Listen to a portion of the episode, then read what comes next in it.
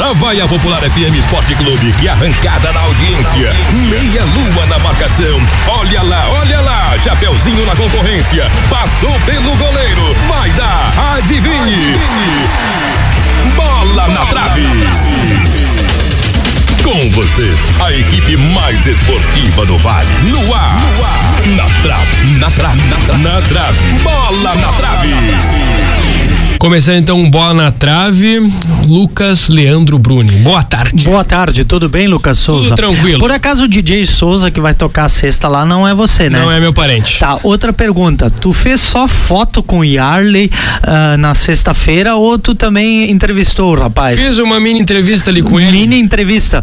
Tu te, tem ela, prepara, prepara ela para nós rodar depois, tá? É. Vamos, vamos ouvir, vamos ouvir o Yarley.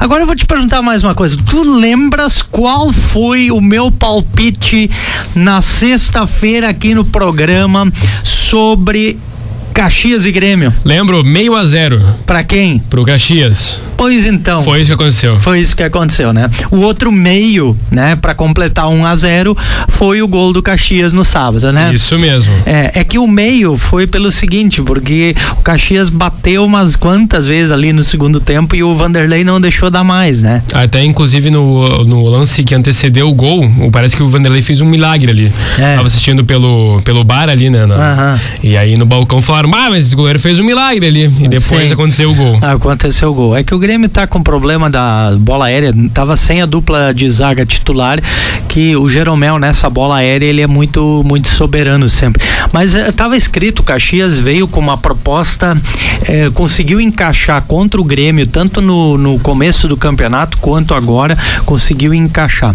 Mas meu feeling dizia de que o Grêmio perderia e que o Caxias ganharia com mérito o primeiro turno, ah, principalmente quando eu ouvi as notícias de que algumas pessoas aqui da região estavam se mobilizando para ir para Caxias. Eu digo, mas são nunca vão a Caxias no jogo do no centenário. Aí querem ir lá porque o Grêmio vai jogar. São os pés gelados. Eu pensei assim, vai dar rolo, vai dar vai dar rebote contra, né? E não deu outra, né?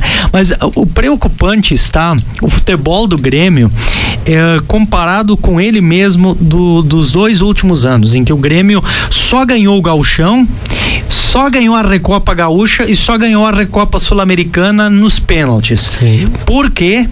Porque o, o Grêmio tá jogando um futebol burocrático, de muito toque lateral, sem penetração. Uhum. Quem dava penetração e profundidade ao jogo do Grêmio era o Jean-Pierre que não joga desde setembro e desde ali o Grêmio sucumbiu na Copa do Brasil, sucumbiu na Libertadores da América, né, tomando laço inclusive e não tem essa profundidade. O Renato não está conseguindo encontrar e não vai ser o Thiago uh, Neves que vai ser a solução. Já mostrou que, uh, com todo respeito, a pessoa do Thiago Neves, mas o profissional, o jogador Thiago Neves, com a declaração que ele deu recentemente lá no, no Cruzeiro em Minas, é, aquele áudio que vazou. Fala Zezé, bom dia, cara. É, aquilo lá é, demonstra já algumas situações de exposição. Mas se ele fosse realmente assim, se ele conseguisse focar no profissional e quisesse resgatar esse restante de carreira que ele tem, ele conseguiu um espaço num grande clube. Sim. Negociou com um grande clube que é o Grêmio o cara vai, sai, sai de Minas, vem a Porto Alegre. Cara, no mínimo, esse homem tinha que estar tá aproveitado as férias e ter se colocado na ponta dos cascos. Tinha que estar tá aqui tinindo na pré-temporada do Grêmio, tinha que arrancar, mas agora, ah, pois é, tem que botar condicionamento físico. Olha a diferença do Diego Souza, os dois têm a mesma idade. Uhum. O Diego Souza também seus 34 anos, mas como o Diego Souza se apresentou no Grêmio? Se apresentou bem? Jogando, fazendo gol, tá? Ah, sábado.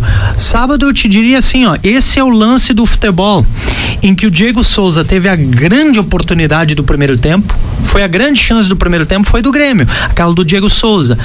E aí, no detalhe, ele não finalizou de acordo, o goleiro do Caxias foi muito bem, o Pitol, e fez a defesa. Com isso, o Grêmio desperdiçou a primeira oportunidade do jogo. Faz 1 a 0 ali, o Grêmio muda o jeito, faz o Caxias, obriga o Caxias a sair. O Caxias não precisou sair, o Caxias saiu na hora que o Grêmio ia tentar ganhar o jogo. Sim. Porque o técnico, o Lacerda, conhecendo o perfil do Renato Portaluppi, saberia que em algum momento o Renato ia arriscar um pouco mais. E quando o Renato arriscou um pouco mais, abriu o meio-campo, o Lacerda foi lá e comeu o rim do Grêmio com os seus jogadores já instruídos dentro de campo.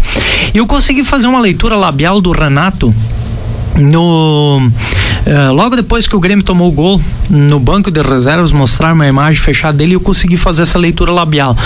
Ele disse eles foram avisados eles foram avisados. Ele repetiu duas três vezes para o seu auxiliar uh, referindo-se provavelmente à jogada aérea referindo-se à falta de recomposição.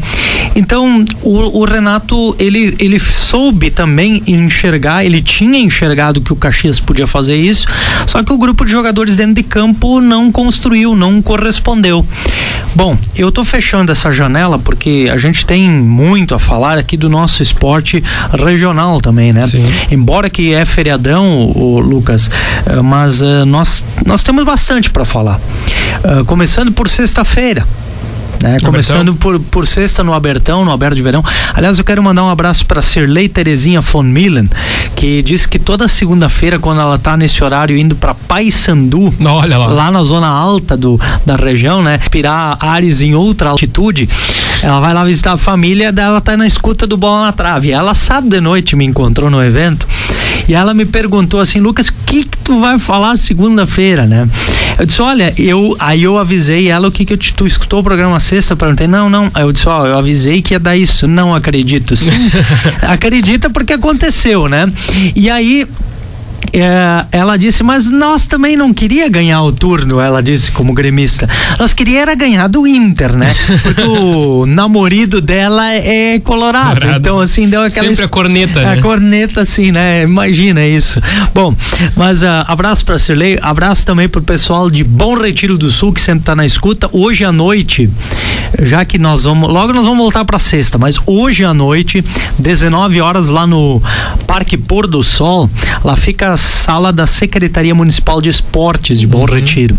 E naquele espaço, hoje à noite, vai ter uma reunião com os sete clubes que vão disputar o Campeonato Municipal de Bom Retiro do Sul. Já mencionamos sexta-feira. Exato. E esse encontro de hoje à noite vai tratar de alguns pontos específicos: entrega do carnê de jogos, uhum. a entrega do regulamento da competição e também a lista de atletas de todos os times, para o pessoal ter acesso às listas de atletas e aí, claro, alguns assuntos eventualmente gerais, assim, debates e tal, questões que, uh, dúvidas que podem estar tá surgindo, né? Então, esse vai ser o tema de hoje à noite da reunião em Bom Retiro do Sul.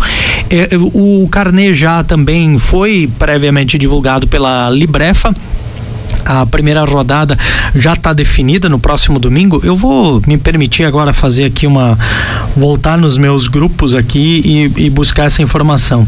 Mas uh, me chamou a atenção que nessa primeira rodada em Bom Retiro do Sul nós vamos ter justamente dois jogos uh, separados por uma rua.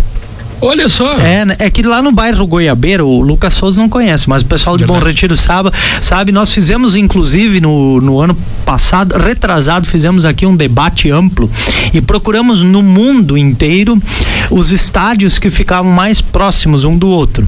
E para nós ainda não chegou nem no futebol profissional, nem no amador, nenhum lugar tão perto como o estádio do Rochedo e o estádio dos Eucaliptos, ambos no bairro Goiabeira, em Bom Retiro do Sul. Então, Bom Retiro do Sul, além de ser a terra dos frigoríficos, né? No passado sempre tinha muito frigorífico lá em Bom Sim. Retiro. Terra dos frigoríficos é a terra da proximidade terra da proximidade, claro. Mas eles são rivais lá? Sim, claro, rivais. Bom, um, o estádio dos Eucaliptos, ele é mais recente. O do Rochedo é mais antigo. O do Rochedo tem décadas de história, tá? É da, da Ecoságio, o estádio do Rochedo, que a Ecoságio significa Associação Esportiva da Cooperativa São João, que foi a precursora do, do, do frigorífico ali pertinho. Uh, depois ele foi para a cooperativa Langiru, a Langiru vendeu para a Senfter e a Senfter vendeu agora para a JBS, se não me engano, a JBS é a, a detentora daquela planta uh, frigorífica. E aí, ali perto, Ecosságio, então, no estádio do Rochedo. E do outro lado, e ali é uma, é uma ponte alta que foi feita. Essa ponte alta demorou anos para construir. E aí a ponte alta, daí tem um aterro.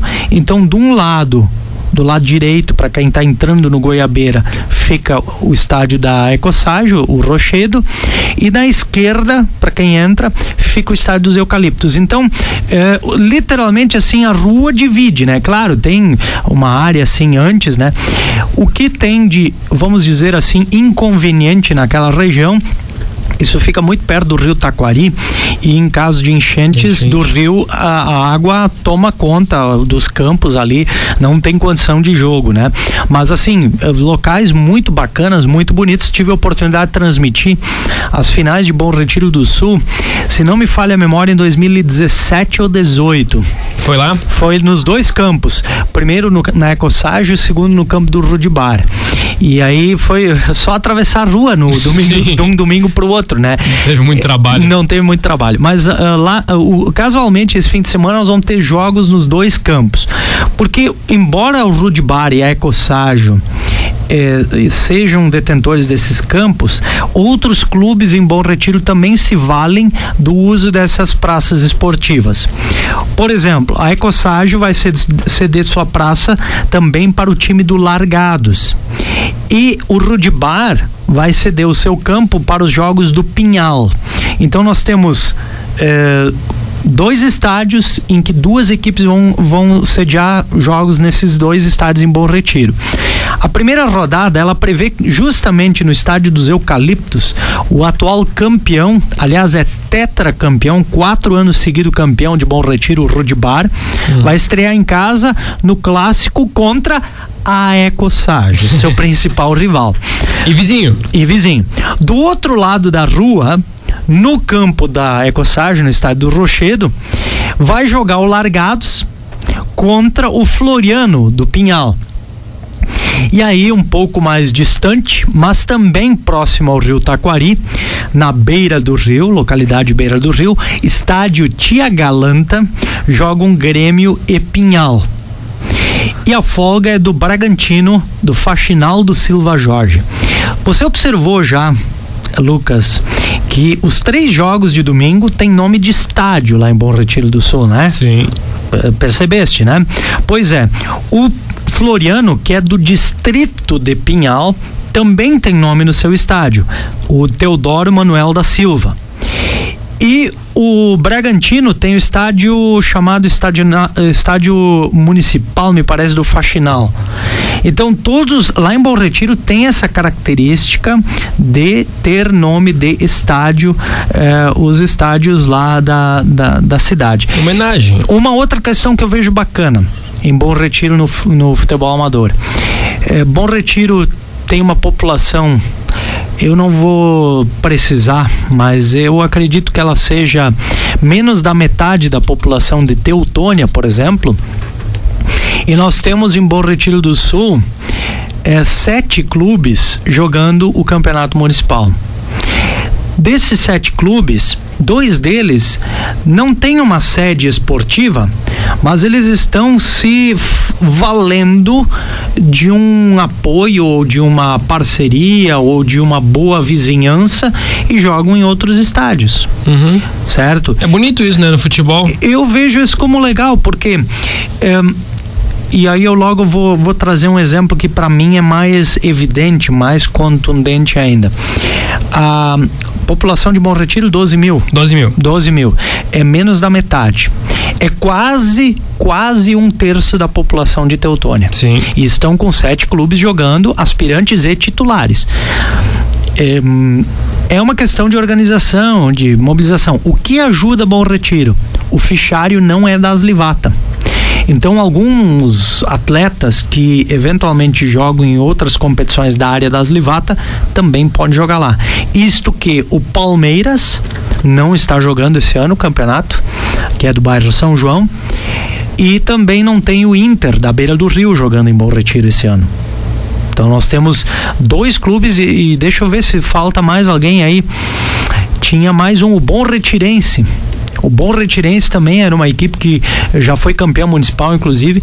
São três clubes que não estão jogando esse ano o campeonato de Bom Retiro. Que podem voltar, né? É, poderiam voltar. O Palmeiras jogou até ano passado, né? Então é uma questão, às vezes, de estratégia, é, questão de investimento em sede própria e assim por diante, né? Tem N motivos e as equipes, às vezes, têm que dar uma folgada, uma respirada. Onde eu quero dar um exemplo. Um, de ilógica no nosso futebol gaúcho. O Grêmio e o Inter são rivais dentro de campo. Mas fora de campo, eles acabam levando essa rivalidade de campo para fora e não usando a inteligência, não usaram inteligência quando os dois uh, clubes decidiram construir um novo e o outro reformar ou reconstruir o seu estádio. O Inter tem, fez uma reconstrução do Beira Rio com um novo formato, né? E o Grêmio construiu uma arena nova nos padrões Arena.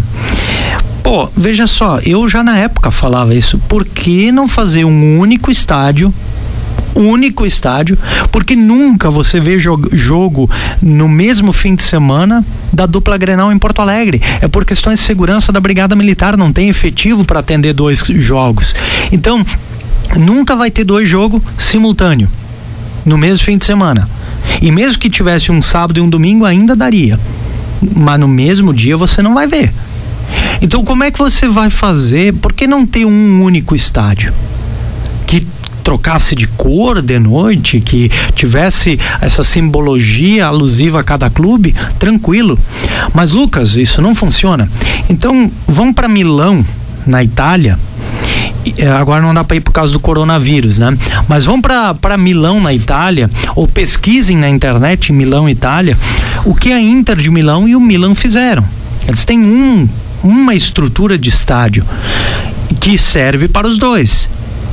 E aí muda de nome, inclusive, o estádio, conforme um. o jogo de cada um. Sim. San Siro e Giuseppe Meazza. Já falei várias vezes, mas eu repito. Então, o exemplo de Bom Retiro do Sul, que, que Bom Retiro está dando para nós, em que clubes estão jogando em estádios de outros clubes, é é, digamos assim, é trazer o exemplo lá da Europa para cá. Em Teutônia nós tivemos uma situação do gênero. O Saideira, quando jogou dois campeonatos regionais e jogou um municipal de Teutônia, um ou dois municipais, uh, fez fez o, os jogos no campo do Fluminense da Harmonia e depois do Alto Taquari da São Jacó. Ou seja, fez a sua equipe, estruturou e jogou em outros campos. Não tem uma estrutura física. A necessidade de tantas estruturas físicas é o questionamento, porque isso custa para manter.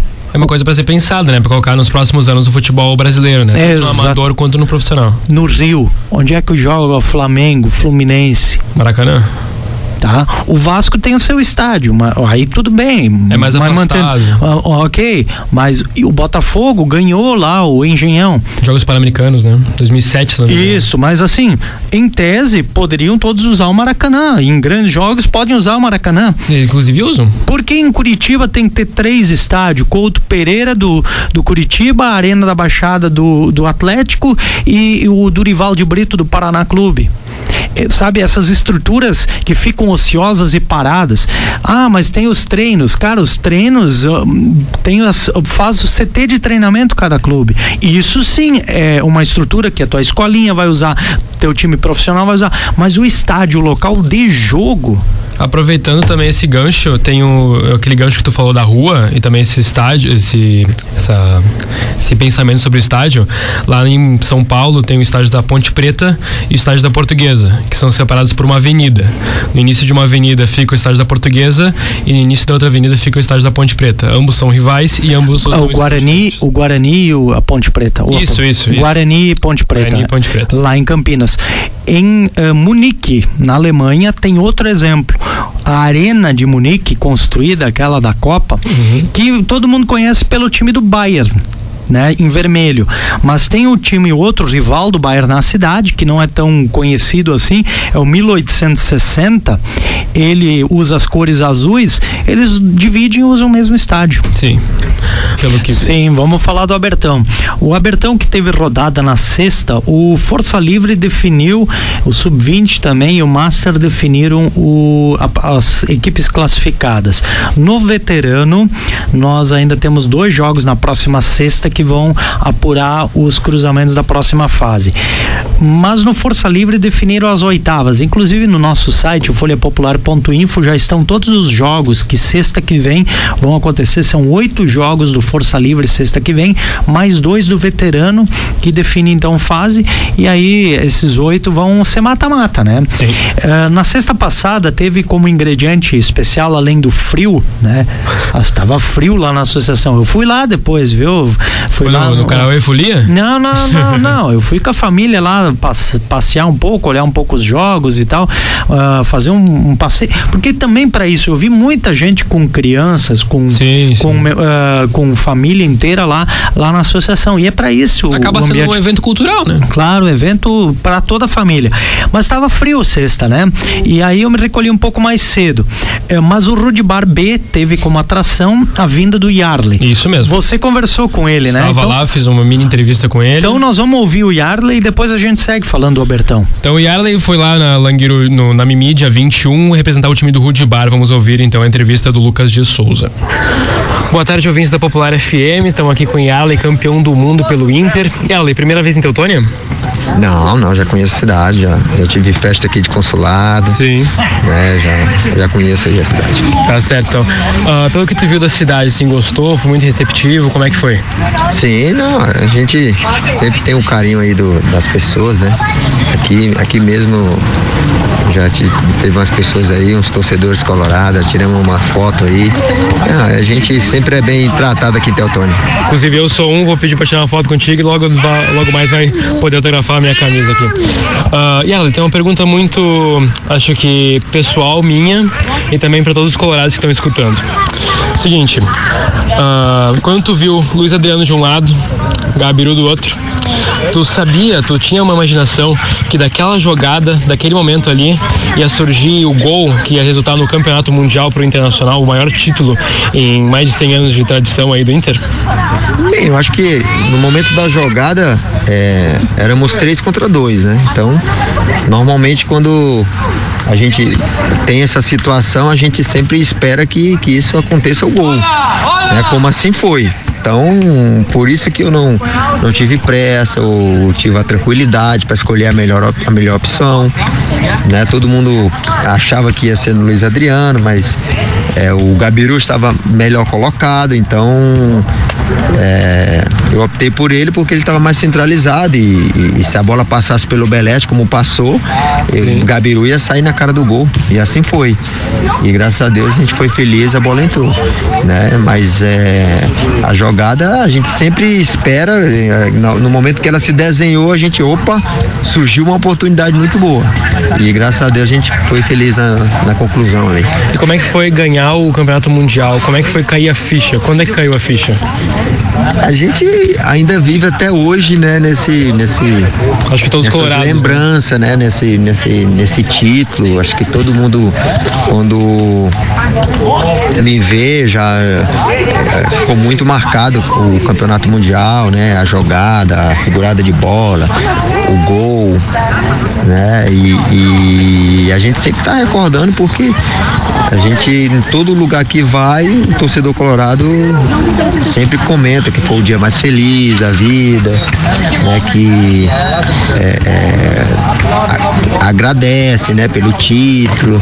Então, isso aí, até hoje a gente vive desse, dessas lembranças muito boas e a ficha, ela tá sempre viva, né? Sim. Nunca vai cair, ela tá sempre viva. Que bom.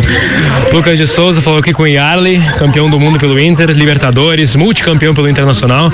É um ídolo aí da torcida. Lucas de Souza para o Bola na Taxa. Pois é, Lucas. Então você realizou um dos sonhos de conversar com um dos ídolos colorados e o Rudibar B não foi bem em termos de resultado, né? Ele empatou 3 a 3 com bola 8, mas são duas boas equipes, Sim. duas equipes candidatíssimas na categoria veterano do Aberto de Verão da Languiru.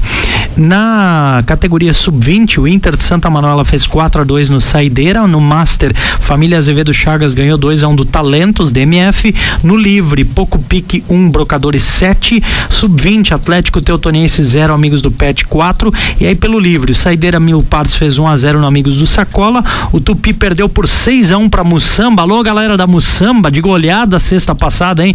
A galera 1, última hora 2. Os Borrachos e Danados 2 a 2. Celtic fez 3 a 1 no Mercenários.